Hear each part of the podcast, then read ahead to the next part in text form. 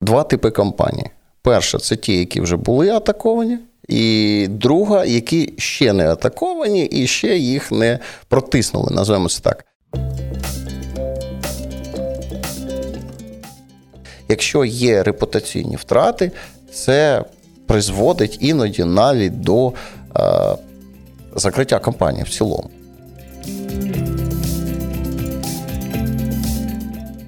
Будуть викрадені ваші особисті дані, і зловмисник буде видавати себе за вас.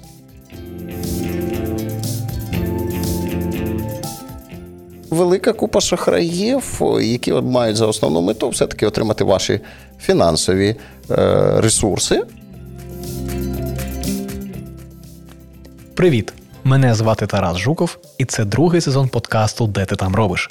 Тут ми говоримо про нові професії, які з'явилися завдяки техрозвитку.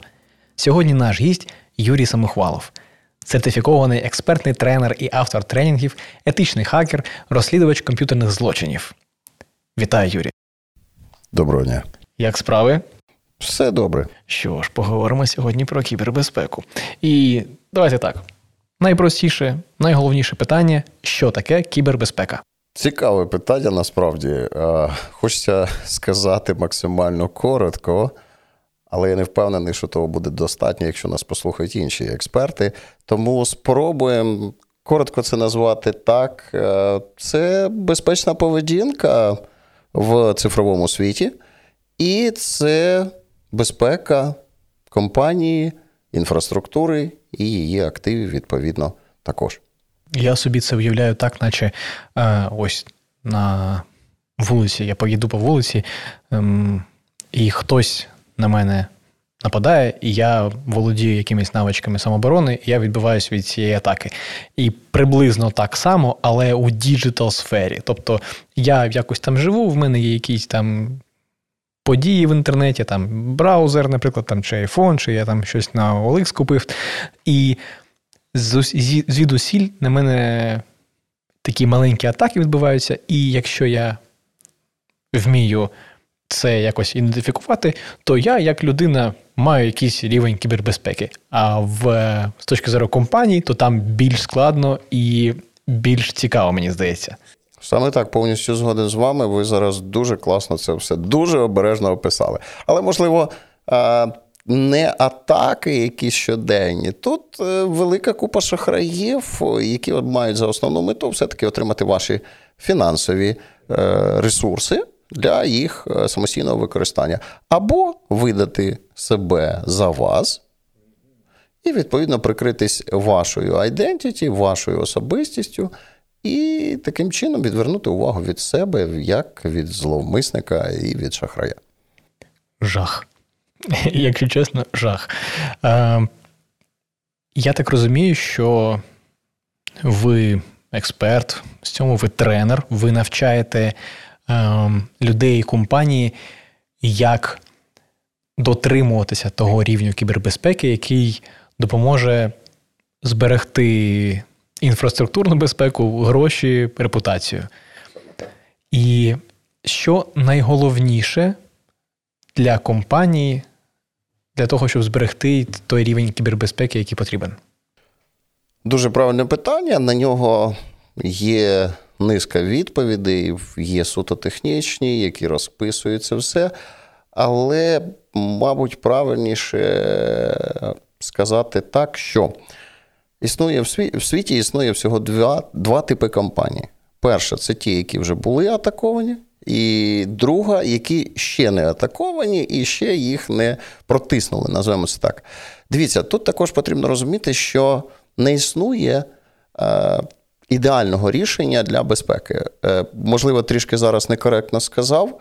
Давайте так, вважати, що ви 100% захищені від, від атаки зловмисників або шахраїв, абсолютно неправильно. Чому? Ну, тому що є різні типи загроз, є і внутрішні загрози, які продукуються співробітниками, є зовнішні загрози, є ті самі клауд-технології, які потенційно дуже вразливі. І ще дуже багато технічних аспектів, які потрібно враховувати. Тому правильно вважати, що ваша система безпеки організована коректно і на достатньому рівні. Мені дуже сподобалася фраза. Я її неодноразово чув про те, що є компанії, яких вже зламали, і компанії, які ще не зламали.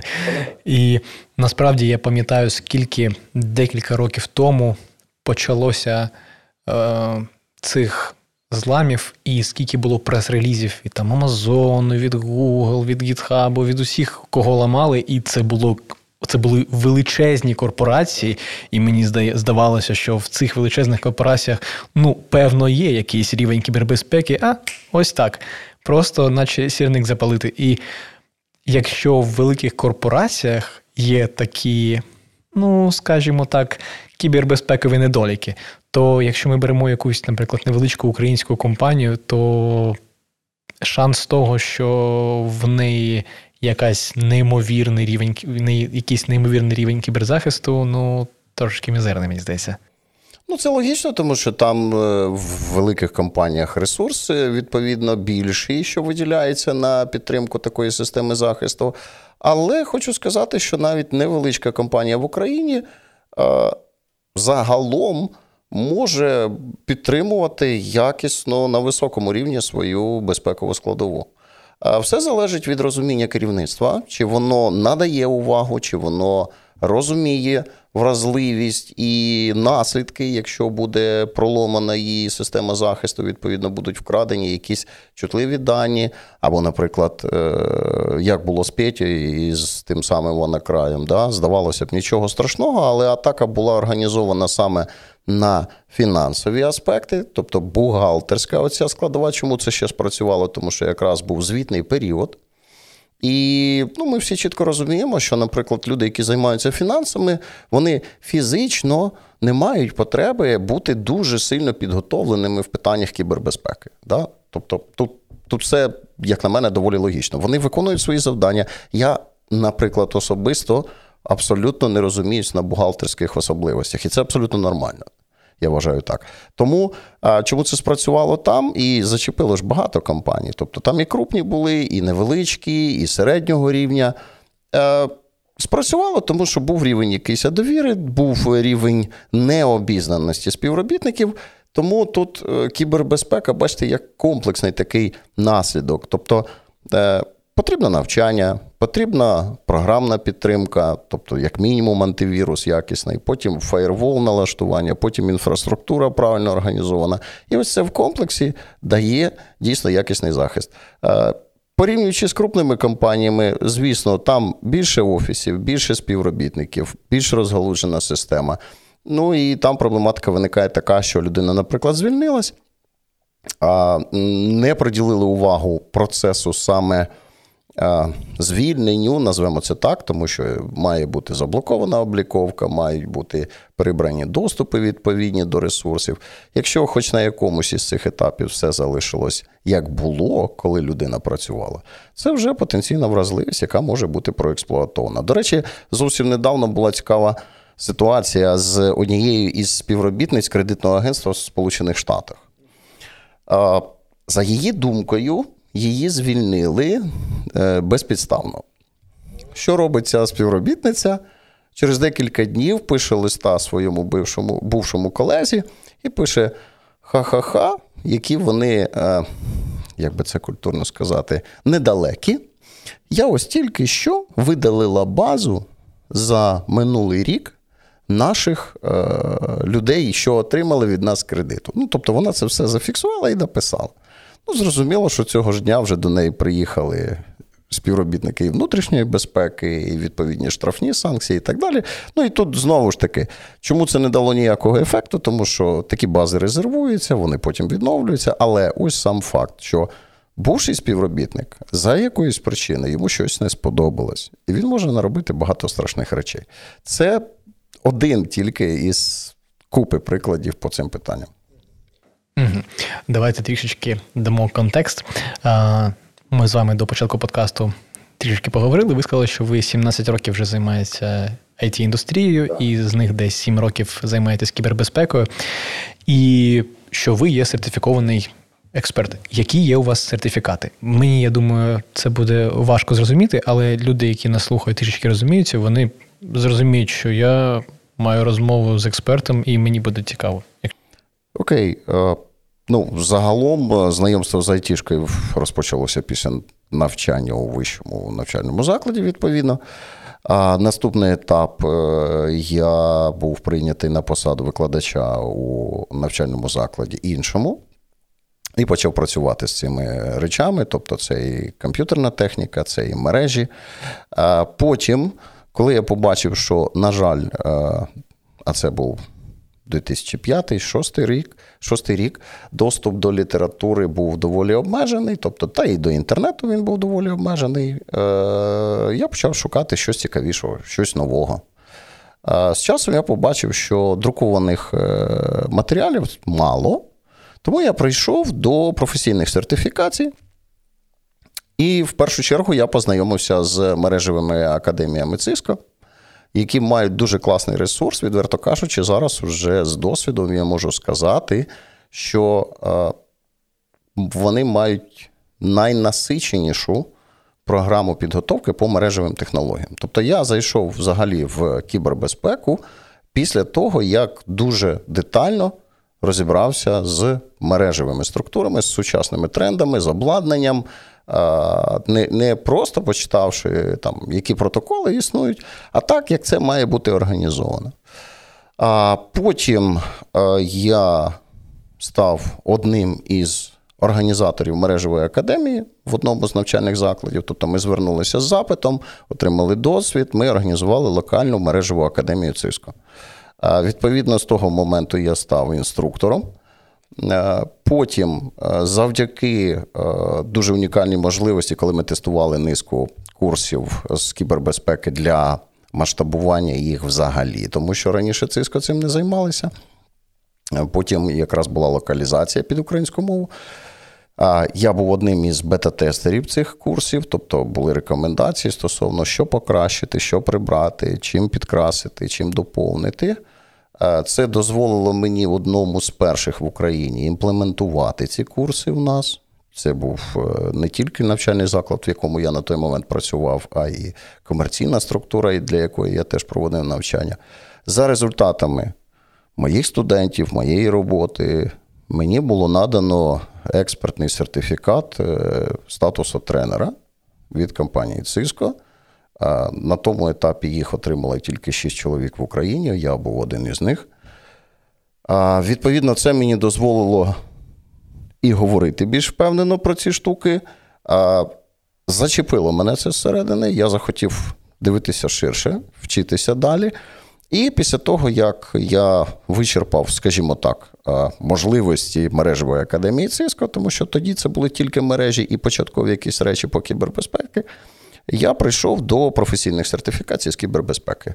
І ось все те, що ви говорили про мене на початку, якраз мені вдалося реалізувати з тренінговим центром ISSP. Тобто це і етичний хакінг, це і розслідування комп'ютерних злочинів, це і е, розвідка це і е, імплементація системи управління інформаційною безпекою, і е, дуже багато таких моментів. На даному етапі я маю приблизно 20 сертифікатів, абсолютно різних. Е, тому, ну, ось так, ось, мабуть, саме тому я є експертний тренер. В мене питання дуже просте: які кібербезпекові проблеми можуть бути справді проблемами для звичайної людини. Ось, наприклад, для мене та для Дениса. Що, що, Які кібербезпекові виклики можуть бути в нашому повсякденному житті? Ну, все дуже просто. Ви використовуєте свій розумний пристрій, смартфон. Ну, це може бути як Apple техніка, так і класичний Android. А, Відверто кажучи, я можу і говорити і про себе, що така сама ситуація дуже активно. Є NFC, е, я проводжу оплати завдяки ньому і за е, реальні кошти, якими можна, які можна взяти в руки, я вже трішки підзабув навіть да, на, на відчуття. До цієї простої штуки звернемось, тому що вона щоденно з нами, ми її постійно використовуємо. Як мінімум, це е, викрадення наших е, можливостей, наших фінансових характеристик. Ну, мабуть, це не зовсім коректно. Credentials. Да, да, от credentials, я я хочу якраз сказати це, як як би це правильно озвучити. Фінансових е, облікових даних. Окей, супер, дуже класно.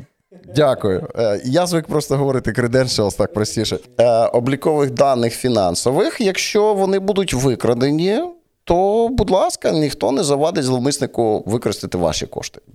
І йому абсолютно ніяк про те, які будуть наслідки це для вас. Будуть то кредитні кошти, будуть то дебетні кошти, він їх просто викраде та й все. Це один із моментів. Другий момент е, зараз знову ж таки наші е, сучасні смартфони мають дуже багато інформації про нас.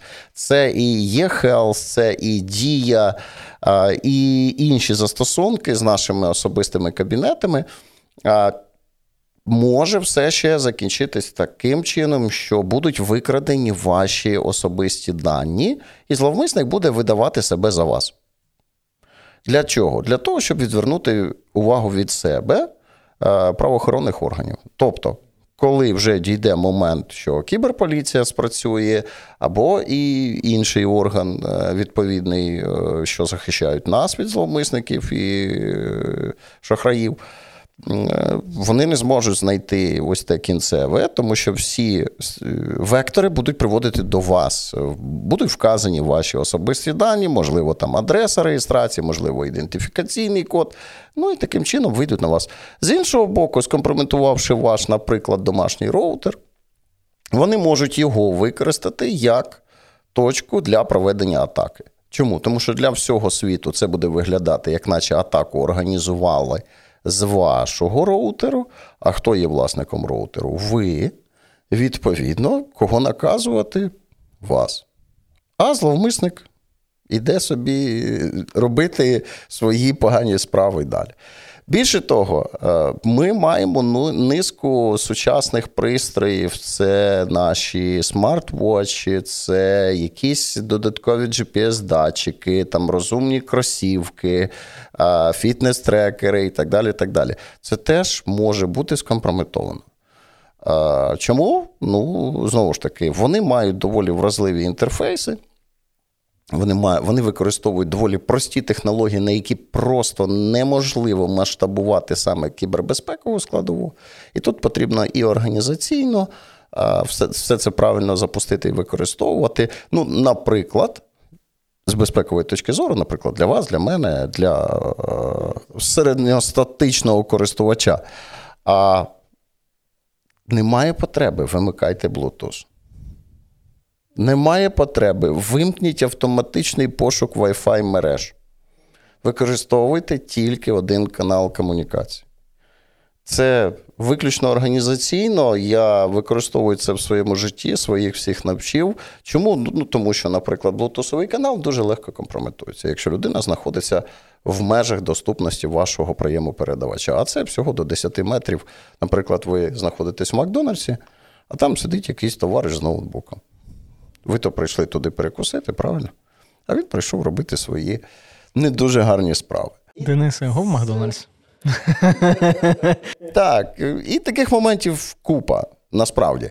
А раніше існувала ідея така, що, типу, кому я можу бути цікавий? Я ж е, пересічний громадянин, да. але через звичайного громадянина дуже часто відбуваються компрометації величезних компаній. Угу. Тобто я розумію, що найкращий спосіб не потрапити під якусь хакерську атаку це поїхати і жити на якийсь острів. Е, без digital девайсів. Я розумію, так, але ми живемо в реаліях і потрібно дбати про свою digital гігієну. Я це розумію. У мене в компанії е, був, я працюю в корпорації великій, у нас була така Digital Security Awareness кампанія. Хто хто хотів, записувався у добровольці, скажімо так. І цим людям на протязі десь місяця рандомному порядку відправляли якісь фішингові листи. І я потрапив там у топ-чарт, бо я дуже серйозний параноїк, я дивився так ну, наче дуже валідний лист. А подивлюся на лінк. А в а лінк там, наприклад, там не не Microsoft, а Microsoft. Що, що? Я так, угу, угу, хочете мене розвести? Угу. Я, Тобто для мене я параноїк, я розумію, але насправді е, багато людей вони не настільки відповідально можливо, чи не настільки побоюються цих е, digital штук. І для мене зараз наступне питання: а які можливості зламу компанії є? Бо насправді, якщо ми зламаємо мої е, е, фінансові облікові дані, то ну, вкрадете ви мене 100 баксів. Ну, Для мене дуже це буде. Сумна новина, але для зловмисника ну, 100 баксів таке, а в компанії можна щось більше, чим чим гроші вкрасти. І ось що, як можна зламати компанію? А, Дуже крута фраза, яку принесли нам в фільми зламати компанію. А, Для компанії завжди ризики присутні, причому їх набагато більше, і це цілком нормально, і це цілком природньо. А, як мінімум, є конкуренція.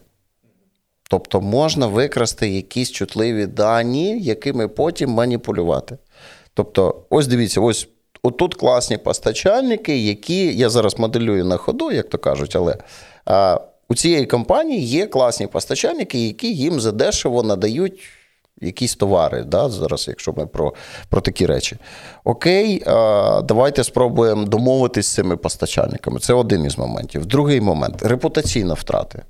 Репутація це дуже складно вибудована система, і до неї доходять з часом. Да? А Репутація дуже часто е, це довіра, довіра інших компаній, довіра клієнтів, довіра в майбутніх проєктах і так далі. Якщо є репутаційні втрати, це призводить іноді навіть до е, закриття компанії в цілому. Ось е, візьмемо дуже цікаву ситуацію. Всі, мабуть, про неї чули. Застосунок Пігас, е, той, що знайшли у президента Франції. Класний застосунок, насправді, дуже суперово реалізовано. Да? Тобто він максимально приховано, він то пише, фіксує, передає. Ну, За великим рахунком, наприклад, для спецслужб це дуже корисно, тому що, наприклад, є важлива людина, яку потрібно моніторити, яку потрібно підтримувати. Але якщо це скомпрометували зловмисники, ситуація ж перевертається в інший бік. До чого я це все зараз так багатенько наговорив. А компанія, яка розробила цей застосунок, завдяки ось цьому розголосу, ось цьому скандалу, зараз банкрот. Але я впевнений, що сам застосунок існує. Мабуть, у іншого власника, мабуть, з іншою підтримкою, мабуть, він розвивається з великою вірогідністю. Але він є. А Це ще один з моментів. Да? А ну, фінанси, е, фінанси тут. Е, я би сказав, що в компаніях саме викрасти фінанси, це, мабуть, тільки в фільмах показують. Е, ну, Насправді ж, ось ці всі фінансові операції вони там проходять низку етапів, там, валідування, підтвердження від банку, від компанії і так далі. Тому скоріше маніпулюють даними, які є в компанії. Тобто, це знову ж таки той самий Петя, той самий варіант, його більш відомий Ванакрай, коли зашифровуються важливі дані, як було в 2021 році з е, компанією в Сполучених Штатах, яка постачала паливно-мастильні матеріали. Це було і паливо, і відповідно і гази, і так далі. Там все. Вся північна частина на той момент Сполучених Штатів абсолютно залишилась від пал... без палива. Чому? Тому що нафтопровід був заблокований. Е, зламали центральний вузол, який контролює насоси, і все. І повернулись до там аля 70-х років, коли машинами то все розвозили, а об'єми. І в Сполучених Штатах Штатах нормальний тренд, коли машинка е, добре споживає паливо. Да? Тобто в них потреби набагато більші, ніж у нас. І це дійсно було дуже дуже проблематично. Ось вам кібербезпекова складова. Тобто там такий не явний, щоб фінанси викрасти, а щоб впливати. Я так розумію, що тут, якщо ми беремо ситуацію з нафтопроводом, то це вже якийсь кібертероризм. Можна сказати і так, але ті, хто згенерували цю ситуацію, вони сказали: ми е, хактивісти, які е, вони ж забруднюють середовище. Ми на них ось так вплинули. А якщо ми беремо ось е, вплив е, хакерів на якісь от держави, наприклад, я маю чудовий приклад, це сучасна війна. І я зі своїми друзями, коли про це розмовляю, я кажу, що для мене є один фронт цієї війни, який, на мій погляд, вперше в історії людства у такому форматі працює, коли. Окрім звичайної там, інформаційної війни, окрім звичайної е, війни танчиками, є насправді спочатку війни це було дуже сильно кіберфронт, кібервійна між двома країнами. Вона була якась величезна. Просто я думаю, вона і зараз іде, але вже не так багато про це кажуть. Але насправді це вперше, на мій погляд, вперше в світі, коли. Така запекла кібервійна між країнами. Ну насправді кібервійна розпочалась набагато раніше. Е, загалом події, які е, наразі вже кваліфікуються як кібервійна, розпочалися ще в, е, якщо я не помиляюсь, з 2010 року. Вони не стосувались так явно України та Росії. Чому це зараз стало актуально? Тому що вони намагаються нас зламати і примусити до того, чого хочуть вони. Ну, за великим рахунком, щоб ми жили на таких самих болотах, як і вони. Ось вони е, до цього нас ведуть, але в них цього не вийде. Зараз тільки питання того, якою саме буде перемога. Але то інше філософське питання. Ми зараз не про нього. Кібервійна е, дійсно вона є. Чому знову ж таки? Тому що проникнення цифровізації дуже велике. І це абсолютно нормально. Тобто, подивіться на сучасні Абрамси і порівняйте їх е, з Т-72. Ну, тобто, навіть є дуже багато фото в інтернеті е, місце водія е, в одному танку і в іншому. Да? Забезпечення, коли там людина в комфорті сидить і вона чітко по датчикам це все бачить. Та-та-та-та-та. Або інша ситуація, коли тумблер, тумблер, за тумблер, через тумблер і так далі. А це до того, що весь нормальний цивілізований світ іде далі. Він дивиться вперед, він думає про те, що буде далі. І саме тому прийшли до ось цих цифрових війн. Єдине тільки. Наш північний сусід чомусь вважає, що всі мають жити як там при Радянському Союзі, а тому наша їм та цифровізація. Навіть якщо вони десь щось зробили, ми їм ну-ну-ну наробимо речей. А ще один фактор, який впливає взагалі на кібервійну між Україною і Росією, це той факт, що в Криму там є відповідний підрозділ е, їхнього ГРУ. Сформована так звана APT-група Advanced Persistent Threat. Група, ну, це такі собі state-sponsored хакери, які фінансуються саме державою Росія, і які виконують їхні замовлення. Чому це спрацювало? Тому що як би ми не хотіли відмежуватися від Росії, але ми е, маємо дуже багато схожих рішень в тій самій енергетиці, в е, якихось соціальних питаннях, типу там насоси водяні, е, опалення і так далі. Так, так, так. Ну, ну ми просто всі з однієї хатки вийшли, але хтось там Да, Хтось там ще залишився і вважає, ну супер, кращого не може бути. А хтось дивиться вперед і каже: слухайте, нащо мені отам от ті 22 тумблери, якщо я можу одним натисканням клавіші. І це дуже дуже класно і дуже, дуже ефективно. А, Саме тому якраз ми і бачили ось всі активності, і і бачимо зараз. І правильно ти говориш, що вони більш приховані. Але е, кібервійна це серйозно. Чому? Тому що вона впливає і на медичні заклади. А, Здається, декілька місяців тому е, в Європі, в Італії, якщо я не помиляюсь навіть, була атака на лікарню, внаслідок якої загинули люди. Ну тобто є ж система підтримки життєдіяльності, наприклад, після операції, а це все дуже чіткі е, механізми. Та, там Відхилення там, на десяті може вплинути на організм людини, якщо вона тільки після операції. Що зробили зловмисники? Атакували систему інформаційну структуру лікарні і вимкнули систему резервного живлення. Ну і відповідно люди загинули. А ось, наприклад, уявимо, що хтось, хто зараз нас слухає, хоче стати спеціалістом з кібербезпеки. Я впевнений, що таких людей е, вже багато, і мені здається, що це в будь-якому разі.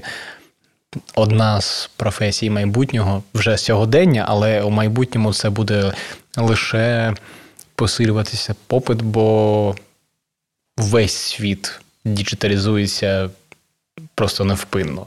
І що робити людині, яка зараз нас слухає і якось скажімо так, дуже е, чітко розуміє, що хоче стати спеціалістом з кібербезпеки? Дуже правильне питання, яке мені часто задають.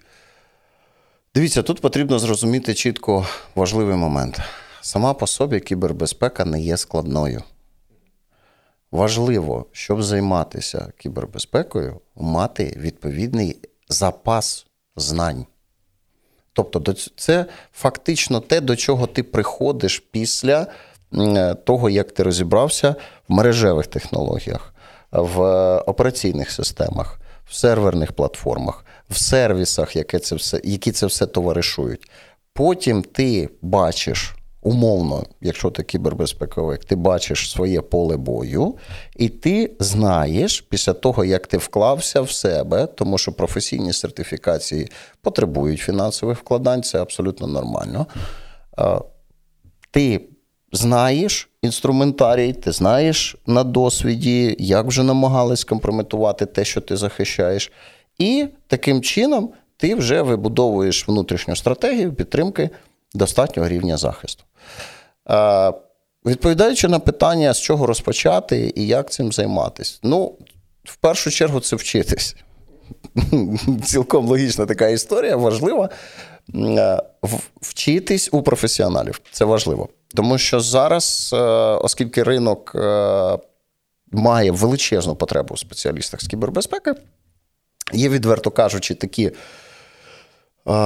зараз спробую доволі культурно назвати it школи Це зараз не не власна назва якоїсь структури в цілому, а загалом, знаєте, таке. Які е, піднімають прапор, ми готуємо кібербезпековиків там півтора року, і ви прям мега-спеціаліст. Тут виключно маркетинг.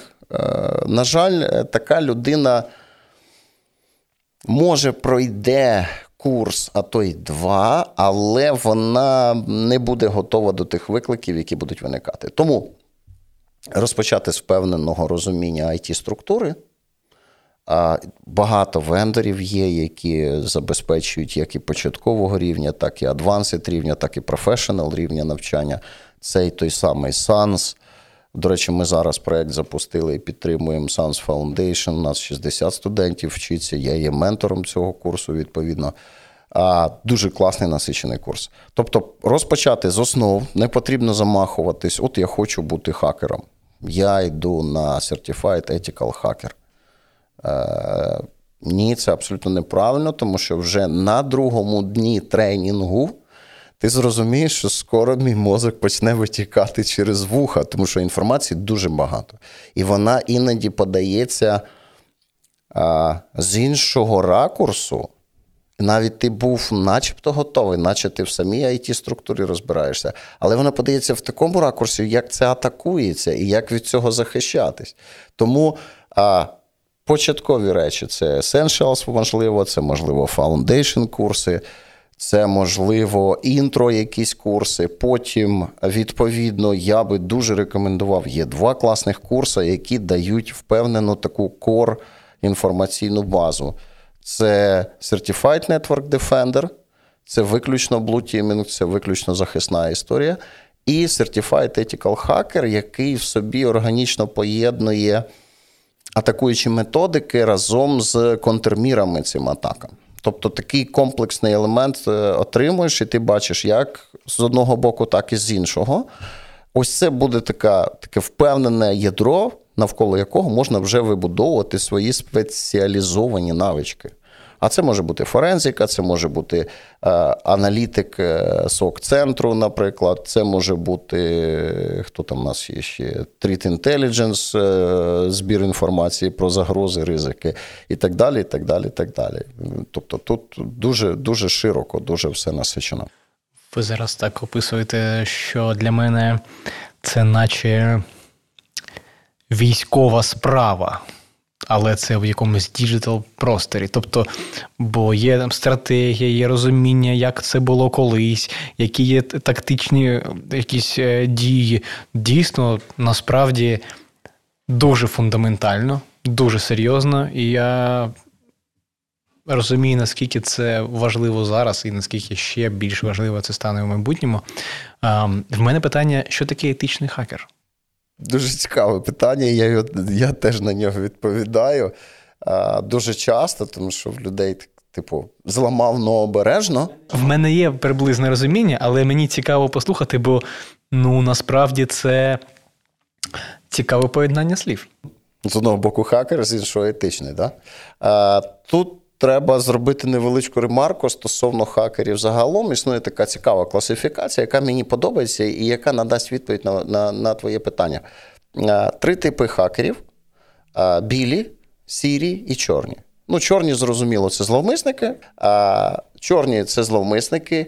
Сірі це умовно люди з низькою відповідальністю, назвемо це так, тому що вони в залежності від ситуації, вони або незаконні дії роблять, або законні дії. Ну, типу, поки їх не піймали, то вони, наче і білі, і гарні. Але якщо їм там умовно.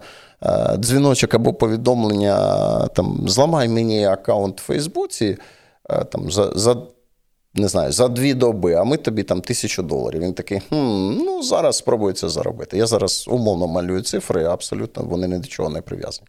Це те, що стосується сірого хакеру. White хакер це потреба, яка виникла у компаній, які потребують захисту. Тобто, це людина, яка має знання, має досвід, е, володіє інструментарієм, але вона фактично робить для компанії ситуацію атаки.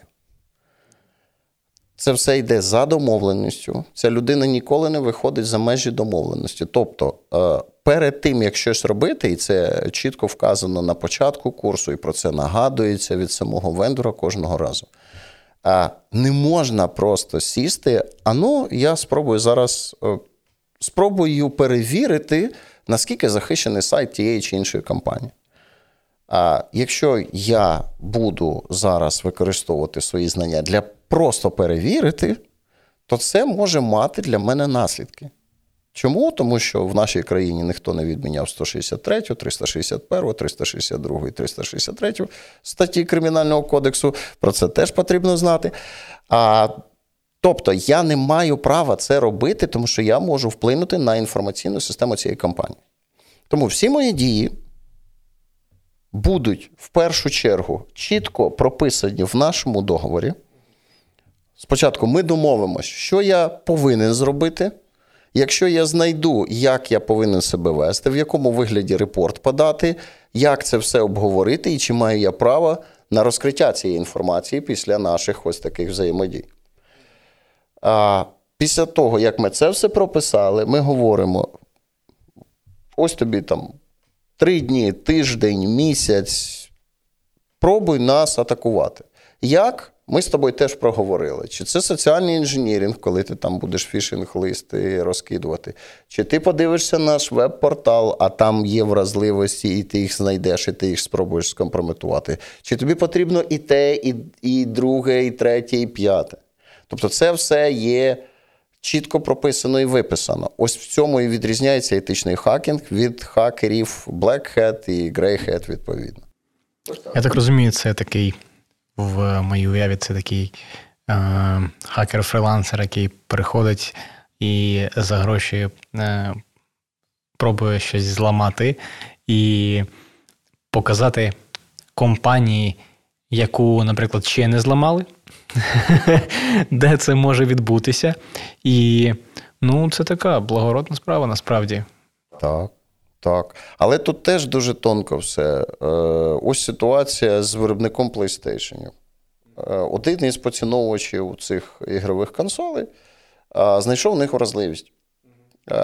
Я не пам'ятаю, в чому вона заключалась. Там, здається, що він міг записати свій код, і це, відповідно, там зламувало обліковку і діставало, надавало йому розширені можливості, коротше кажучи, не оплачуючи ігри, використовувати їх. Він написав про це розробникам. Дивіться, хлопці, у вас така проблема. І підтвердження, скріни, там всі ці всі штуки, все оформив і відправив. А у відповіді він отримав ордер, і до нього прийшла поліція. Чому? Тому що він не мав права перевіряти такі вразливості. Знову ж таки, здається, благородно ж поступив. Ну, Він надіслав компанії, виробнику, що це є. Але тут є питання: а можливо, він це вже розповсюдив і почав продавати як секрет, е, але його, наприклад, колеги, друзі, не знаю, сім'я вирішили це використовувати. Ну, така собі історія. Тому є документ, є прописані кордони. Використовуємо, робимо все. Все, що виходить за межі цих домовленостей, не повинно бути виконано. Я так розумію, для того, щоб отримати ці знання і щоб стати етичним хакером, потрібно пройти великий шлях, бо потрібно розуміти, щоб зламати якусь систему, дуже потрібно ідеально її розуміти, скажімо так. Щоб розуміти, де можливі якісь такі тонкощі, які можуть так синергувати, що їх зламати. Я я можу це зрозуміти. А оскільки в сучасному світі є великий попит на фахівців з кібербезпеки, на які навички потрібно звернути увагу початківцям, щоб е, краще, скажімо так, пристосуватись до реальності? Гарнюнє питання таке. А, Краще пристосуватись до реальності. Я навіть не знаю, з чого розпочати. А якщо ми говоримо про вхід в кібербезпеку, тут потрібно, мабуть, розділити а, зовсім початківців, людей з досвідом якимось в ІТ, і, а, мабуть, початківці в кібербезпеці. Ось за цими трьома напрямками. І в кожному з цих трьох випадків буде а, трішки відрізнятись шлях. Якщо це людина, яка має базові знання в кібербезпеці, тобто орієнтується вже загалом, але ще не бачить, де себе використовувати і де вже це трансформувати в фінансові вигоди, відповідно. А тут потрібно дивитись в бік спеціалізації, яку потрібно обрати, яку, яка затребувана компанія, в якій е, працює ця людина. OLX спеціаліст, sms спеціаліст, кол-центр спеціаліст. Окей. Окей. А до речі, людина з такими знаннями може дуже класно себе показувати в соціальній інженерії. Вона знає, як спілкуватись, вона знає ось ці словникові гачки, які зачеплять співрозмовника, і розмова піде, і він е, отримує ту інформацію, яка потрібна. Отже, людина з початковим досвідом в кібербезпеці. Дивиться спеціалізацію, обирає той напрямок, який їй цікавий, сок-аналітик, е, можливо, форензика, тобто розслідування подій, вже які відбулися, знаходити артефакти цифрові, відповідно, це в репорт і надавати звіт, що ось зловмисник пройшов цим шляхом. Або це ще може бути дослідження ризиків, які неправильно не ризиків, загроз, які виникають, які можуть потенційно стати причиною проникнення і подальшої ескалації ситуації. Це те, що початківці в кібербезпеці. Якщо це айтішники, їм. Е- їм варто розпочати все ж таки з кор-курсів, з цього базового наповнення, яке вже дає їм можливість подивитися на it світ, але з боку кібербезпеки. Тому тут тут буде доречним Certified Network Defender. Тут буде етичний хакер дуже доречним, тому що це якраз дозволить трансформувати свої айтішні знання саме в кібербезпекову царину. І якщо люди зовсім без досвіду, от немає ні it досвіду, немає свічер наш, так? До речі, дуже правильне слово, тому що це ж людина хоче змінити повністю свій, свою професійну діяльність. Їм буде трішки складніше, тому що дорослим вчитися завжди складніше. Ну, оскільки в нас вже е, голова думає не про те, як сходити в школу та прийти та й закинути той свій портфель. В мене питання таке закриваюче. 50 років тому я впевнений, що багато людей не могли уявити, що буде, наприклад, е, там якийсь персональний девайс, який можна буде зламати дистанційно з будь-якої точки світу. Е, в якості футуристичних якихось ідей, так, це було. А чи можемо ми зараз зробити такий телепорт на 50 років вперед і уявити, як трансформується робота кіберспеціаліста через 50 років? Перший важливий момент треба, щоб Росії не було. Yes. Це прям те, що на поверхні. Тому що це непрогнозований компонент, якому просто зірочки стануть не так, і він піде війною на весь світ і буде говорити: ми класні, а весь світ поганий. Це е, те, що до нас. А те, що взагалі до кібербезпеки, е, справа в тім, що існує ось цей. Трішки некоректний тренд е, використання Artificial Intelligence, штучного інтелекту і Machine Learning, машинного навчання відповідно. Зараз він дуже розкручений і говорять про те, що прям це мега рішення, яке замінить людей. Е, можливо, через 50 років вдасться навчити системи захисту, які будуть прогнозувати і вибудовувати і використовувати ефективні рішення з метою захисту інфраструктури. Але це дуже таке дискусійне питання за тієї простої причини, що навіть зараз великі вендори говорять: дивіться, ми вже. Прикрутили Artificial Intelligence до вашої, до наших е, безпекових рішень. І прям цей штучний інтелект ну супер. Е, він там огонь, можна сказати так. Але це вони говорять. А Насправді на землі навчити штучний інтелект всім, абсолютно всім ситуаціям дуже складно. Тому що штучний інтелект навчається, йому потрібно скормити ситуації, йому потрібно показати, які були рішення, щоб він приймав а, правильний, ну, знову ж таки, правильний це суб'єктивний, е, суб'єктивний наслідок. Да? Ні, ну, Для мене правильне одне, для тебе інше, для Дениса третє. Да? А Це все дуже суб'єктивно. Тому. Е, через 50 років е, потреба в кібербезпеці точно не пропаде за тієї простої причини, що розробляються нові програмні продукти, нові технологічні рішення, насиченість цифрового світу тільки зростає.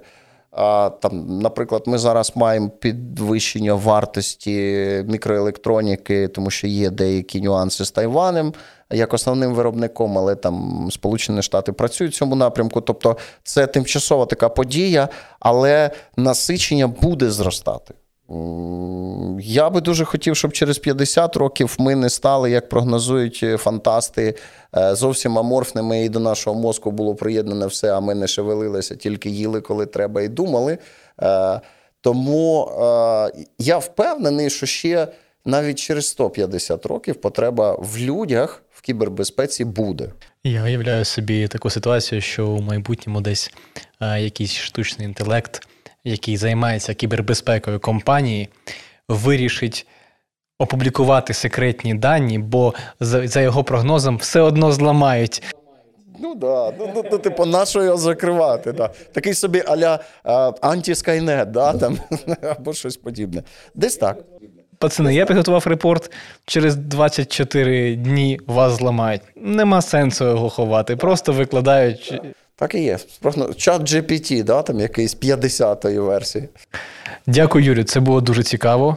Я впевнений, що серед наших слухачів є люди, які зацікавились кібербезпекою і, можливо, спробують піти на цьому, на цей шлях, і якщо ви знаєте когось, кому було б це цікаво, надішліть лінк на цей епізод комусь зі своїх друзів чи близьких. Можливо, в нашій країні буде більше крутих кіберспеціалістів, що допоможе нам не тільки сьогодні, але і в майбутньому. Е, дякую, Юрій. Будь ласка. Е, я нагадаю, що сьогодні гостем епізоду був Юрій Самохвалов, сертифікований експертний тренер, автор тренінгів, етичний хакер, розслідувач комп'ютерних злочинів і дуже дуже цікава людина.